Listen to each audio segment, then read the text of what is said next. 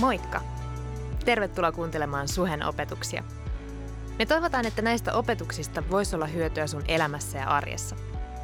Muistathan, että sä olet aina tervetullut meidän tilaisuuksiin Kalliossa, Tikkurilassa ja Espoossa. Tarkemmat osoitteet ja kellonajat ja lisätietoa muutenkin meidän seurakunnasta löydät osoitteesta www.suhe.net. Mutta nyt opetuksen pariin.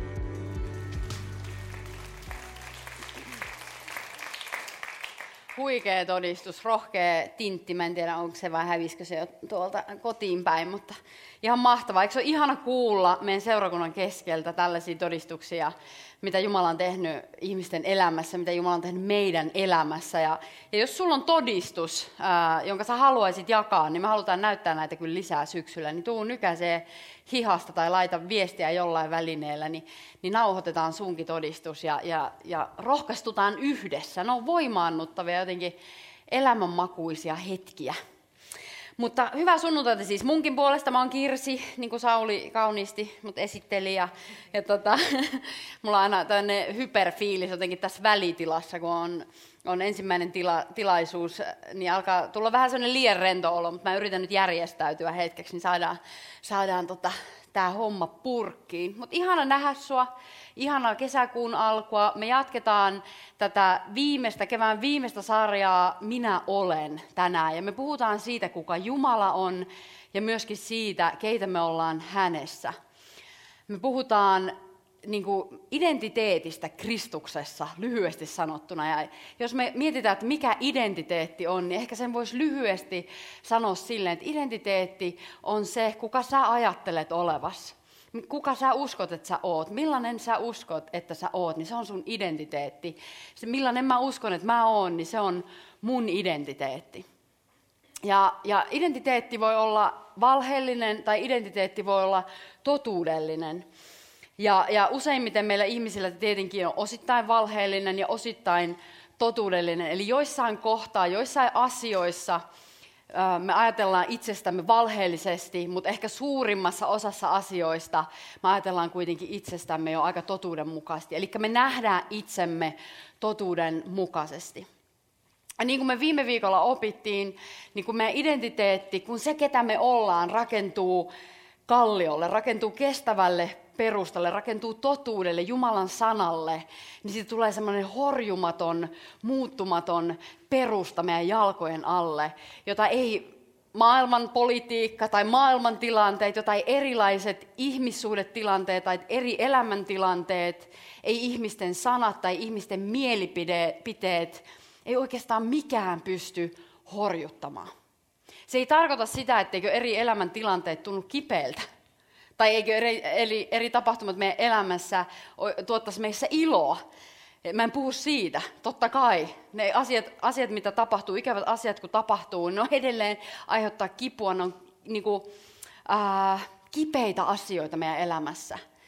Mutta mutta se ei, se ei tarvi, niin kuin tietyllä tavalla meidän talon ei tarvitse sortua, jos me käytetään sitä vertauskuvaa, mitä me tullaan käyttämään ja mitä me viime viikollakin käytetään, niin meidän talon ei tarvitse sortua, koska se on lujalla perustalla Kristuskalliolla. Se on jotain muuttumatonta, mikä on meidän jalkojen alla. Mä tulen puhumaan, jatkamaan aika suoraan viime viikosta, joten kannattaa ehkä käydä myös kuuntelemaan se eka osa SoundCloudista. Mutta tämä terve identiteetti, kun meidän identiteetti on kalliolla, niin meidän identiteetti tulee terveemmäksi ja terveemmäksi. Ja tämä identiteetti näkyy meidän elämässä henkisenä ja fyysisenä hyvinvointina, tasapainoisena elämänä. Meidän terve identiteetti vapauttaa meidät itse asiassa elämään just sitä elämää, mikä Jumala on suunnitellut sulle, minkä Jumala on suunnitellut mulle. Niin kuin Tintti sanoi tuossa todistuksesta, hänen rukous oli se, että hän olisi se nainen, joksi Jumala on hänet luonut. Niin kun me, meidän identiteetti tervehtyy, on totuudenmukaisempi ja totuudenmukaisempi päivä päivältä, niin me nähdään itsemme oikein ja me itse asiassa vapaudutaan elää sitä elämää, jonka Jumala on suunnitellut just sulle. Ja hän on suunnitellut hyvän suunnitelman sulle. Hän on suunnitellut tarkan suunnitelman. Jo ennen kuin hän loi luomakunnan, hän on tiennyt kaiken ja suunnitellut sun elämän. Mutta terve identiteetti ei ainoastaan heijastu positiivisesti meidän omaan elämään, vaan se heijastuu myös meidän ystävien elämään, meidän elinympäristöön, meidän perheeseen, ystäviin, naapurustoon, työympäristöön, kouluun. Koska Jeesus antoi meille hyvin yksinkertaisen ää, elämäntehtävän. Me puhuttiin siitä siinä edellisessä sarjassa, kaiken se kestää. Että se meidän ydintehtävä, elämän tehtävä on se, että me rakastetaan Herraa kaikella sillä, mitä me ollaan. Ja sen lisäksi me rakastetaan lähimmäistä niin kuin itseä. Ja se, että me voidaan rakastaa lähimmäistä niin kuin itseä, niin itse tarkoittaa sitä, että meidän täytyy, tai että jotta me voidaan itse rakastaa niitä lähimmäisiä, niitä toinen toisiamme täällä, tai kadun kulmassa, tai missä ikinä me ollaan, niin tarkoittaa sitä, että meidän täytyy ensin hyväksyä ja rakastaa itseämme. Meidän täytyy hyväksyä itsemme ja rakastaa itseämme. Ja jotta me pysytään edes hyväksymään itsemme ja rakastaa itseämme, niin meidän täytyy ensin tuntea itseämme. Eli kun me tunnetaan itsemme, me voidaan päivä päivältä enemmän hyväksyä ja rakastaa itsemme ehdoitta. Ja samalla se alkaa näkymään ulospäin ja se näkyy siinä, että me voidaan ehdoitta rakastaa ja hyväksyä toinen toisemme. Ja sen vuoksi mä sanoisin, että on aika tärkeää ymmärtää, mille me on rakennuttu. Että me voidaan nähdä, missä kohtaa me on rakennettu valheelle ja missä me kohtaa me on rakennettu totuudelle. Koska kun me nähdään, missä me ollaan valhepohjalla, missä, missä kohtaa sitä hiekkaa on meidän perustuksissa, niin me pystytään saamaan valhe, ei totuus sinne tilalle. Ja totuus löytyy Jumalan sanasta, totuus löytyy raamatusta, joka on tuolla penkillä itse asiassa. Mutta koska, nämä, koska elektroniikka, niin se on nyt täällä. Mutta totuus löytyy raamatusta, siitä ketä me ollaan Kristuksessa ja siitä millainen toivo meillä on hänessä. Joka kerta, kun uskottu valhe murskaantuu ja totuus tulee tilalle, niin taivas koskettaa maata. Jumalan valtakunta tulee maan päälle yksi ihminen kerrallaan. Yksi identiteetti kerrallaan. Yksi identiteetti, yksi ihminen kerrallaan. Yksi valhe muuttuu totuudeksi kerrallaan.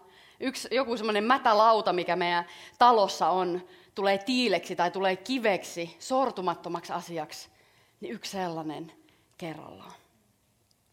Sut on luotu Jumalan kuvaksi, mikä tarkoittaa sitä, että sä oot mittaamattoman arvokas.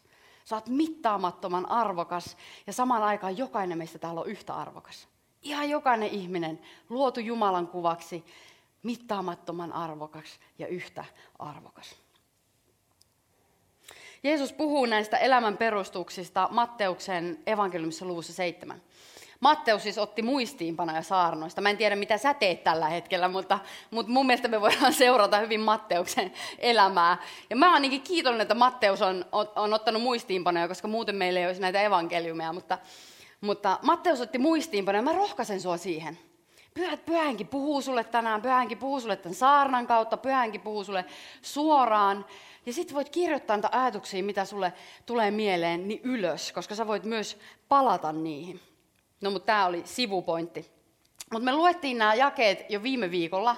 Nämä on tämän sarjan perustusjakeet ja sen takia me kerrataan ne nyt yhdessä. Jokainen, joka kuulee nämä sanani ja tekee niiden mukaan, on kuin järkevä mies, joka rakensi talonsa kalliolle. Alkoi sataa, tulovesi virtasi ja myrsky tuli pieksi taloa, mutta se ei sortunut, sillä se oli rakennettu kallioperustalle.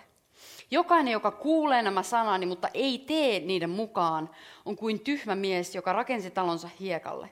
Alkoi sataa, tulovesi virtasi ja myrsky tuli pieksi taloa, ja se sortui maan tasalle saakka. Eli tässä on kaksi tyyppiä. Toinen kuulija teki, toinen kuuli, mutta ei tehnyt. Ja Mä en tiedä susta, mutta, mutta mulla usein, kun mä oon lukenut tätä paikkaa, niin on sellainen fiilis, että tämä tekeminen on tosi konkreettista asioiden tekemistä. Du, du, du, du, du. Mutta itse asiassa, kun me ymmärretään tämä konteksti, niin Jeesus sanoo nämä sanat vuorisaarnan päätteeksi.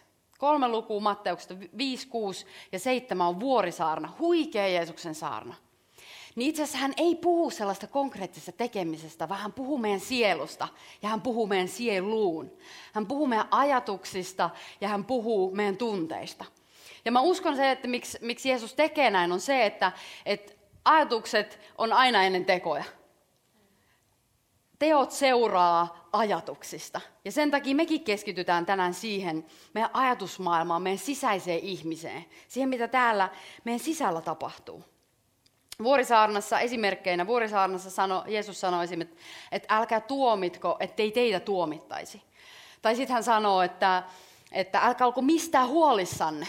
Että älkää, älkää siitä, mitä söisitte, joisitte, mitä pukisitte päälle, vaan keskitytään Jumalaan ja hän pitää huolen kaikesta tästäkin. Jumalan huolenpito on niin kokonaisvaltaista. Hän, on, hän pitää ihan pienistäkin asioista. Siitä, että meillä on murua rinnan alla ja siitä, että meillä on vaatteita päällä. Hän pitää meistä kokonaisvaltaisesti huolta. Tällaisista asioista Jeesus puhuu vuorisaarnassa.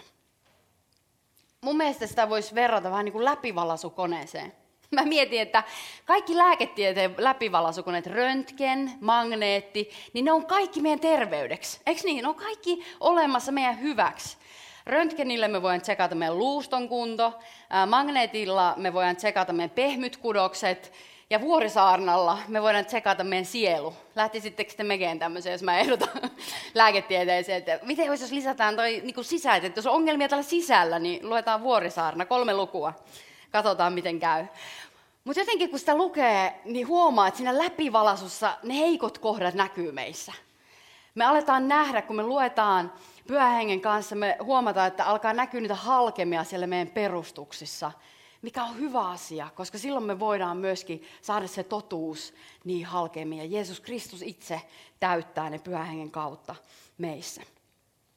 Mutta samaan aikaan mä sanoisin, että kun me luetaan ja me nähdään itsessä niitä asioita, niin se ei aina tunnu niin kivalle, eikö niin? Se on vähän haastavaa, se voi tuntua jopa ikävältä, mutta muistetaan niissä kohtaa ne Mooseksen sanat, mitkä me luettiin viime viikolla. Me voidaan hyvin päätyä niin samoihin sanoihin, mitkä Mooses sanoi, että en mä pysty. Mooses oli silleen, en pysty, en pysty Jumala siihen, mihin sä kutsut mua. Musta ei ole tähän, mä oon epäonnistunut. Mulla on tämmöisiä, tämmöisiä, tämmöisiä. En mä, en mä, ole, mä en pysty siihen, mitä, mihin sä kutsut mua Jumala. Mutta siihen hetkeen Jeesus sanoo meille, että hei mä oon sun kanssa. Mä oon sun kanssa ja mä annan siitä sulle merkin. Itse asiassa sanoo, minä olen, on sun kanssa, eikö niin? Viime viikolla opettiin että Jumalan nimi on minä olen. Minä olen se, joka olen. Hän on kaiken olemassa olevan, kaiken voiman alkupiste ja lähde. Ja tämä tyyppi on meissä. Jeesus on antanut meille merkiksi pyhän hengen. Me ei ole koskaan ollut tarkoituskaan selviytyä yksin, vaan hänen kanssaan. Jeesuksen Kristuksen kanssa hän on antanut pyhän hengen. Näin helluntaina on mun mielestä hyvä muistella sitä hetkeä, kun pyhä henki vuodatettiin meidän keskuuteen. Mun rukous on se, että tänään voisi myös pyhä henki olla voimallisesti meidän keskellä. Jokainen, joka uskoo Jeesukseen, niin tiedä, että, että pyhä henki on sussa, hän vaikuttaa sussa. Voiman, rakkauden ja terveen harkinnan henki on sussa. Lapseuden henki on sinussa. No meille kristityille Jeesus ja, ja Jumalan sana raamattu on se kallioperusta, josta me just luettiin. Totuus on kallio ja valhe on hiekkaa. Vähän samalla tavalla, niin kuin mä voin tänään päättää, että syönkö mä porkkanoita vai ranskalaisia iltapalaksi, niin mä voin päättää, mitä mä ajattelen. Mä voin päättää, mihin mä uskon. Uskonko mä valheeseen vai uskonko mä totuuteen. Ja sen takia on tärkeää, että me nähdään ne kohdat itsessämme, missä me on uskottu valheeseen. Koska siinä kohtaa, niin kuin mä sanoin, se totuus voi tulla ja vapauttaa meidät. Molemmat on pitkulaisia, ransut ja porkkanat, mutta niissä on hyvin eri ravinnepitoisuus. Hypätään Paavalin teksteihin. Paavalin tekstit on ehkä mun favorite. Se on joku toinen, joka tykkää Paavalin teksteistä. Muutama käsi nousee. No se on kirjoittanut melkein kolmasosa Uudesta testamentista. Se on hyvä, että fiilistellään häntä yhdessä. Mutta roomalaiskirja 12, nämä kaksi jaetta on ollut mulle merkittävät, tärkeät jakeet. Äh, varsinkin silloin, kun tuli uskoon, niin mä, mä löysin näistä kyllä paljon. Pauli sanoo, Jumalan armahtavaan laupeuteen veroten kehotan teitä veljet ja siskot – Antakaa koko elämänne pyhäksi ja eläväksi, Jumalalle mieluisaksi uhriksi. Näin te palvelette Jumalaa järjellisellä tavalla. Älkää mukautuko tämän maailman menoon, vaan muuttukaa, uudistukaa mieleltänne niin, että osaatte arvioida, mikä on Jumalan tahto, mikä on hyvää, hänen mielensä mukaista ja täydellistä. Mulle nämä on ollut mielettömän rohkaisevat jakeet, koska mulle tämä puhuu siitä, että meidän ei tarvitse pysyä samanlaisina. Eiks niin? Me ei tarvitse pysyä samanlaisena, kun me saadaan koko ajan uudistua, me saadaan koko ajan muuttua ja se pyhä henki meissä tekee sen. Me saadaan uudistua meidän mieleltä, me saadaan muuttua meidän mieleltä lukemalla raamattua pyhä hengen läsnäolossa.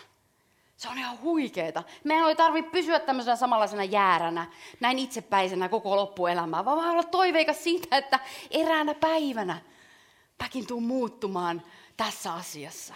Me jatkuvasti muututaan Kristuksen kaltaisuuteen. Me ollaan matkalla, ihan jokainen meistä ollaan matkalla Kristuksen kaltaisuuteen, kun me uskotaan Jeesuksen Kristukseen. Huikea juttu. Yksi kerrallaan, kun me luetaan raamattua, ne valheet paljastuu, me saadaan totuus sinne tiedolle. Me saadaan niin uusi, terve identiteetti, joka tuo hyvinvointia meidän elämään ja meidän ja meidän läheisten. Yksi totuus, mikä me opittiin viime viikolla, oli se, no siinä on itse asiassa kaksi, hyväksytty ja riittävä, eikö niin? Mä oon hyväksytty ja mä riitän Jumalalle. Ei sen takia, mitä mä oon tehnyt, vaan sen takia, mitä Jeesus Kristus on tehnyt sun puolesta ja mun puolesta. Jeesus täytti kaiken meidän epätäydellisyyden.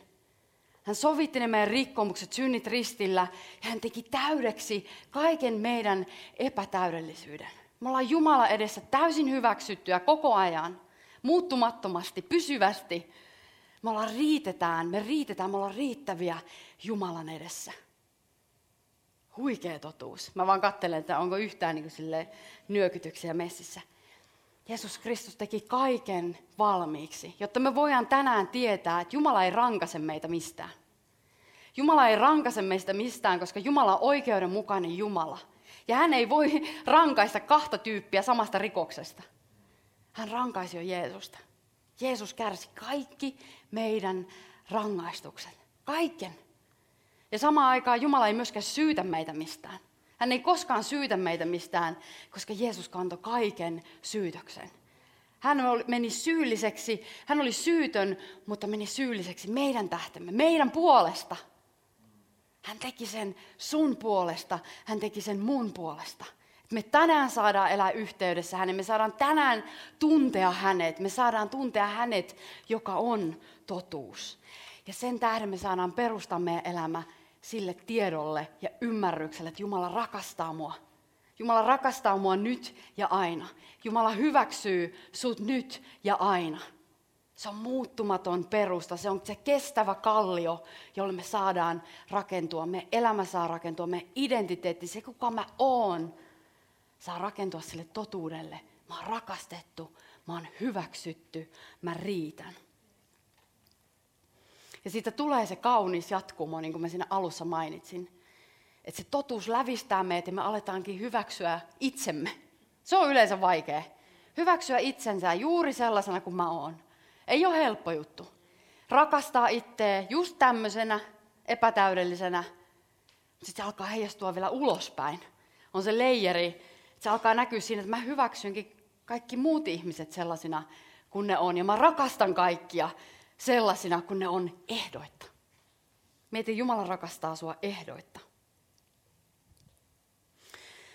No jatketaan Paavolin mun favorite tyypsän ja meidän kaikkien muiden, jotka nosti kädet, niin apostolin, lempiapostolin parissa. Ja, ja me luetaan pätkä siitä, kun Paavali seikkailee Ateenassa – niin kuin mä sanoin, Paavali on kirjoittanut ehkä kolmas ona uudesta testamentista, ja hänen kauttaan kristinusko levisi nykyisen vähäasian alueelle ihan kulovalkean tavoin. Paavali on myös tyyppi, joka koki radikaalin kääntymisen. Hän tuli uskoa aikuisiällä ja hän kääntyi radikaalisti kristityksi. Kirjaimellisesti hän, hän meni Jeesuksen vihaajasta Jeesuksen rakastajaksi. Joten kun me luetaan hänen tekstejään, niin, niin se ei ole ihme se, se intohimo, mikä hänessä on, koska hän koki niin radikaalin kääntymisen. Ja Paavali, Paavali ei halunnut mitään muuta elämällään kuin, että joku kuulisi, joku kääntys, että kaikki mahdolliset ihmiset hänen ympärillä saisi kuulla Jeesuksesta, Kristuksesta, hyvät uutiset. Ja Jumalan valtakunta menisi eteenpäin hänen elämänsä kautta. Niinpä kun Paavali oli siellä Atenassa, hän otti matkakumppaneita Siilasta ja Timoteusta. Hän oli siellä ja torilla päivät pääksytysten Paavali vaan puhui ihmisille Jeesuksesta. Hän kertoi evankeliumia. Ja sillä seurauksella, että paikalliset filosofit alkoi ihmetellä, että mikä tämä tyyppi on, mitä oppia se opettaa. Ja siihen aikaan Atenassa ihmiset oli tosi kiinnostuneita kaikista uusista jutuista ja villityksistä. Mun mielestä se on vähän niin kuin Helsinki tänään tai meidän elämät tänään, että aina kun tapahtuu joku uusi villitys, niin me ollaan, että no niin, nyt crossfittiä ja nyt pitää olla sillä dietillä ja nyt harrastetaan palettia ja mitä, mikä ikinä se juttu on, tai mikä se oli se barre, barretunti, on mäkin ollut niin, ne hyviä. Niin, mutta se oli joku Hollywood-tähtien uusin villitys ja ekana siellä tietenkin pitää olla kokeilemassa. Mutta ihan samanlaisia tyyppejä. Ne oli innoissaan kaikista uusista jutuista.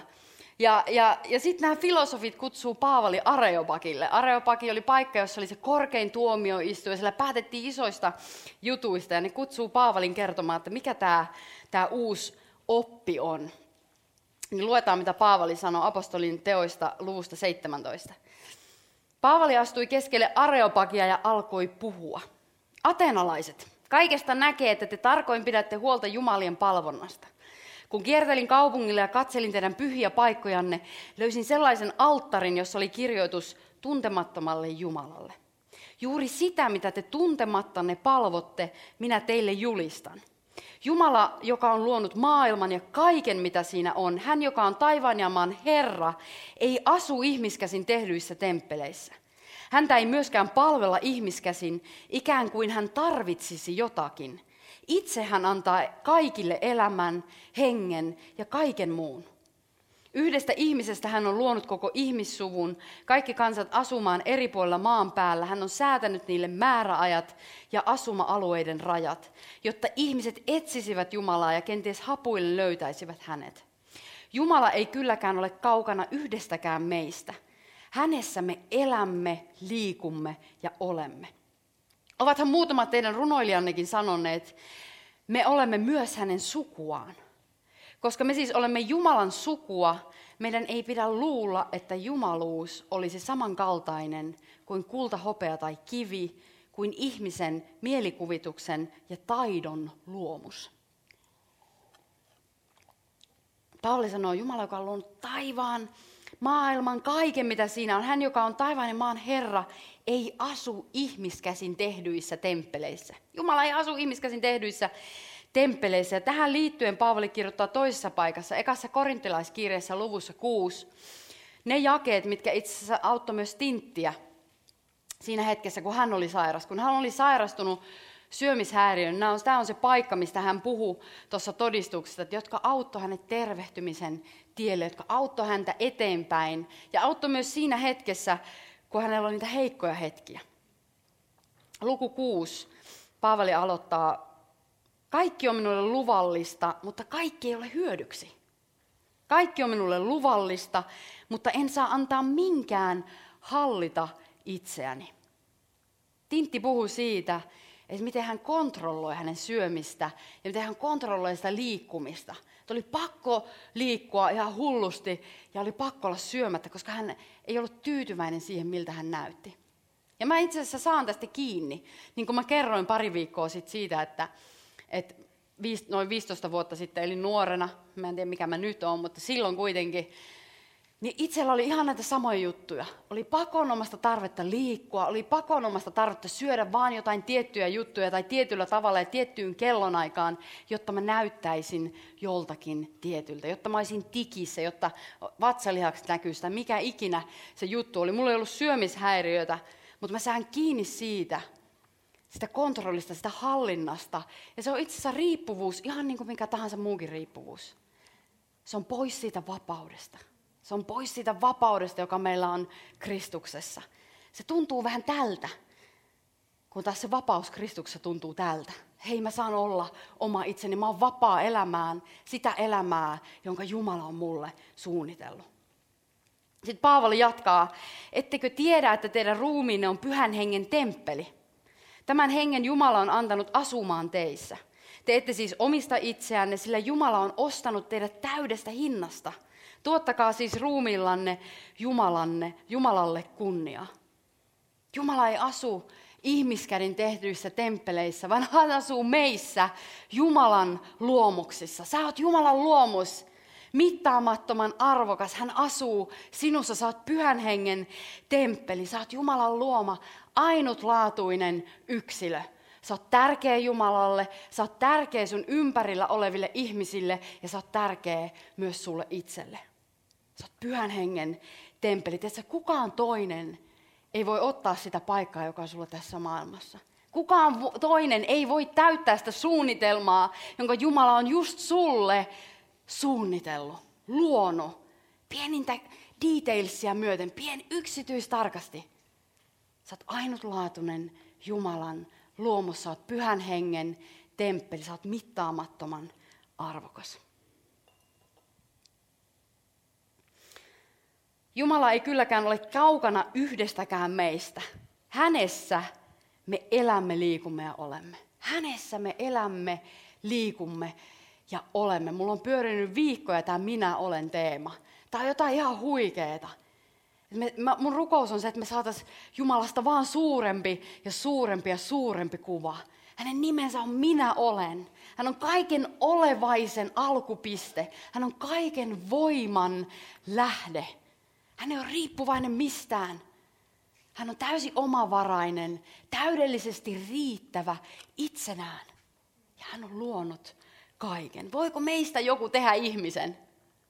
Se on vähän se, mitä Paavali kysyy. Voiko joku meistä mukaan tehdä? Voiko ihminen muovata ihmisen? Ei. Ainoastaan Jumala kykenee luomaan ihmisen. Hän on enemmän, suurempi, parempi kuin sun paras ajatus Jumalasta, kun sun suurin ajatus Jumalasta, niin Jumala on suurempi. Hän ei ole rajoittunut meidän ymmärrykseen, vaan hän on mittaamattoman suuri. Täällä hiuksetkin lähtee. Se on jokaisen hiuksenkin mun päähän, se tietää montako niitä on, niin yhtäkään ei kyllä haluaisi luovuttaa, kun on niin ohuet, mutta hän on yli ymmärryksen menevä. Ja siinä kasvaa uusi yli ymmärryksen menevä Jumala, tiedät sä? Olit se miten fiksu tahansa, olin mä miten älykäs tahansa, niin mun ymmärrys, mun käsityskyky ei pysty ymmärtämään Jumalaa. Mun mielikuvituksesta loppuu värit, jos mä yritän kuvittaa Jumalaa. Hän on suurempi, hän on enemmän, hän on parempi. Hän on hyvä isä, hän on järjettömän hyvä isä. Ovathan muutamat teidän runoilijannekin sanoneet, me olemme myös hänen sukuaan, Paavali kirjoittaa. Me olemme myös hänen sukuaan. Mieti nyt hetki tämä Jumala, mistä me puhutaan, yli ymmärryksen. Mikä tarkoittaa myös sitä, tiedätkö, että kun hän on meissä, niin meissä on se kaikki, mitä hän on. Yli ymmärryksen menevä ilo, yli ymmärryksen menevä rauha, yli ymmärryksen menevä rakkaus, yli ymmärryksen menevä kärsivällisyys, itsehillintä, lempeys, kaikki se, mitä hän on, on meissä. Ja sitten tämä sanoo, että me ollaan hänen sukuaan. Me ollaan jotain samanlaista kuin hän. Me ollaan hänen lapsiaan. Ja siitä Paavali kirjoittaa roomalaiskirjeessä luvussa kahdeksan ihan huikealla tavalla. Kaikki, joita Jumalan henki johtaa, ovat Jumalan lapsia. Kaikki, joita Jumalan henki johtaa, jos tunnet Jeesuksen, sä oot Jumalan lapsi. Te ette ole saaneet orjuuden henkeä, joka saattaisi teidät jälleen pelon valtaan. Olette saaneet hengen, joka antaa meille lapsen oikeuden. Ja niinpä me huudamme Abba, Isä. Henki itse todistaa yhdessä meidän henkemme kanssa, että me olemme Jumalan lapsia. Mutta jos olemme lapsia, olemme myös perillisiä. Jumalan perillisiä yhdessä Kristuksen kanssa – jos kerran kärsimme yhdessä Kristuksen kanssa, pääsemme myös osallisiksi samasta kirkkaudesta kuin hän. Mieti, pääsemme osalliseksi samasta kirkkaudesta kuin hän. Kaikessa, mitä hän on, luonteessa, teoissa, mutta myös siitä, me ollaan matkalla. taivaan valtakunnan perillisiä. Sä oot Jumalan lapsi. Sä oot taivaan valtakunnan perillinen. Jumala tunsi sut jo ennen sun syntymää. Hän valitsi sinut, kun hän suunnitteli luomakuntaa. Ja hän suunnitteli tarkasti sen, millaiseksi hän sut teki. Milloin sä synnyt ja myös minne sä synnyt. Mihin osaan maapalloa sä synnyt. Mä oon Ilkka Mentun tytär. Ilkka Mentun DNA on ja vaikuttaa minussa niin hyvässä kuin pahassa. Molempia. Mutta Ilkka Mentun DNA vaikuttaa mussa. Mä oon hänen tytär ja mä oon hänen perillinen. Vaikka mä haistattaisin pitkät mun isälle, niin se ei muista sitä, muuta sitä faktaa. Vaikka mä sanoisin, että mä en enää ikinä tuu kotiin, löysin oven kiinni ja sanoin, että pitäkää tunkkinne, että se ei muuta sitä faktaa. Vaikka mä olisin saanut miljoona perinnön mun isältä ja mä tuhlaisin kaiken, niin se ei muuta sitä faktaa, että mä oon Ilkka Mentun tytär ja mä oon hänen perillinen. Hänen DNA vaikuttaa ja on minussa. Mä tiedän, että mä oon aina tervetullut kotiin. Mä tiedän, että mä oon rakastettu ja mä oon aina tervetullut kotiin. Oli tapahtunut mitä hyvänsä, niin mä tietämällä tiedän, että mä oon aina tervetullut. Voi olla, että sulla on sellainen tilanne elämässä, että sä et tunne sun biologista isää. Tai voi olla, että sulla on sellainen tilanne elämässä, että kun sä mietit sun biologista isää, niin se ei välttämättä herätä se on hirveästi hyviä muistoja Mulla on monia hyviä muistoja, mitä mä, mitä mä itse asiassa unohdin jakaa, kun mä halusin sanoa, että oli mahtava hetki kerran, kun me oltiin motocross-pyörällä. Mä olin tosi pieni, joten mä en ihan muista, miten kovasti me oikeasti mentiin, mutta mun mielestä me mentiin tosi lujaa hiekkamontulla. Mutta se, mitä mä muistan, on se, että siinä pyörässä luki nakkila. Ja siinä luki isolla nakkila ja se oli täällä Ruotsin väreissä. Se oli, se oli niinku sini-keltainen äh, se pyörä ja siinä luki tosi isolla nakkila. Ja tämä on se, mitä mä muistan, mutta se yhdistyy mulle siihen muistoon, että mä olin isinkaa hiekkamontulla. Ja meillä oli ihan super hauskaa. Mikään ei voi muuttaa sitä, että mä oon isin tyttö. Ja sulle, joka on tänään, ja sulle ei välttämättä ole niin paljon hyviä muistoja, tai sä et edes tunne sun biologista isää, mä haluan sanoa, että sulla on taivaan isä, joka rakastaa sua. Sulla on taivaan isä, joka hyväksyy sut just sellaisena, kun sä oot. Sä oot rakastettu ja hyväksytty ja mikään ei voi muuttaa sitä. Kun sä oot Jeesuksessa Kristuksessa, mikään ei voi muuttaa sitä. Isä on avosylin ottamassa sua aina vastaan. Hän sanoo tervetuloa kotiin. Tervetuloa kotiin. Oli tapahtunut mitä tahansa. Olit sä ollut pois kotoa kuinka kauan tahansa sun elämässä. Sä oot aina tervetullut kotiin. Isä odottaa sua. Tälläkin hetkellä isä odottaa sua. Hän haluaa sanoa, että lähesty mua, niin mä lähestyn sinua. Yksi. Jeesus on aina enemmän. Jeesus on aina suurempi, aina parempi, upeampi, hienompi, mageempi, superimpi kuin sun paras ajatus hänestä. Hänessä on niin paljon enemmän. Kaksi. Sä oot pyhä hengen temppeli, sä oot Jumalan luomus, mittaamattoman arvokas. Sä oot pyhän hengen temppeli, Jumalan henki, voiman, rakkauden, terveen harkinnan henki asuu sinussa. Hän asuu sussa. Kolme tai neljä, sä oot Jumalan lapsi. Sä oot Jumalan lapsi. Sulla on taivaassa täydellinen, rakastava isä. Ja mikään ei voi erottua sua hänen rakkaudesta. Ei mikään. Kun sä tunnet Jeesuksen, mikään ei voi erottaa sua hänen rakkaudestaan. Vaan tälläkin hetkellä isä on silleen, come home. Lähesty mua, niin mä lähestyn sua. Noustaan ylös ja rukoillaan hetki.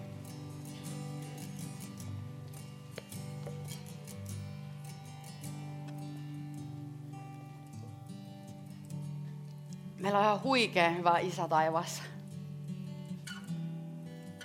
Joo. Kiitos Pyhä Henki, että sä oot täällä ja sä vaikutat tällä hetkellä. Rukoillaan hetki. Isä, kiitos siitä, että sä pyhä henkes kautta kosketat tällä hetkellä. Sä haluut puhua meille. Kiitos siitä, että jotenkin muistutat meitä siitä, että sä oot muuttumaton Jumala, sä oot suuri Jumala, sä oot hyvä isä. Me jotenkin saata syvä, sydämen tasolla ymmärrys siitä, kuka sä oot, miten hyvä sä oot. Ja että meillä jokaisella on taivaassa isä, joka rakastaa meitä ehdottomasti, muuttumattomasti.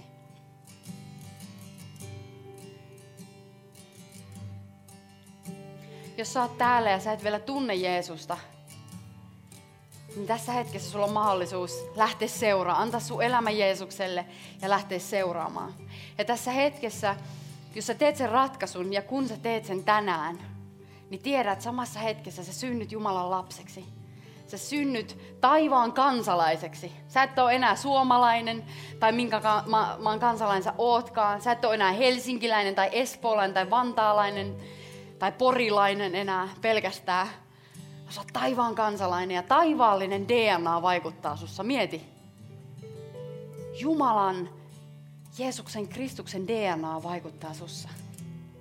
Sä oot osallinen kaikesta siitä, mistä Jeesus Kristus on osallinen. Uh.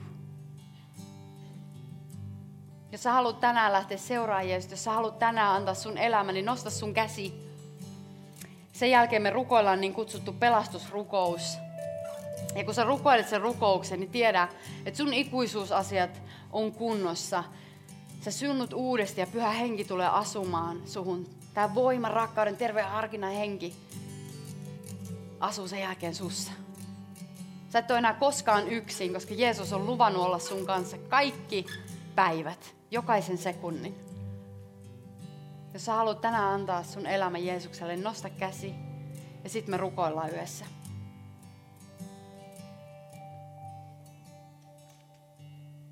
Vaikka mä en näkisi sun kättä, niin se ei haittaa, kun sä rukoilet tämän rukouksen, niin tiedä, että sä oot Jumalan lapsi.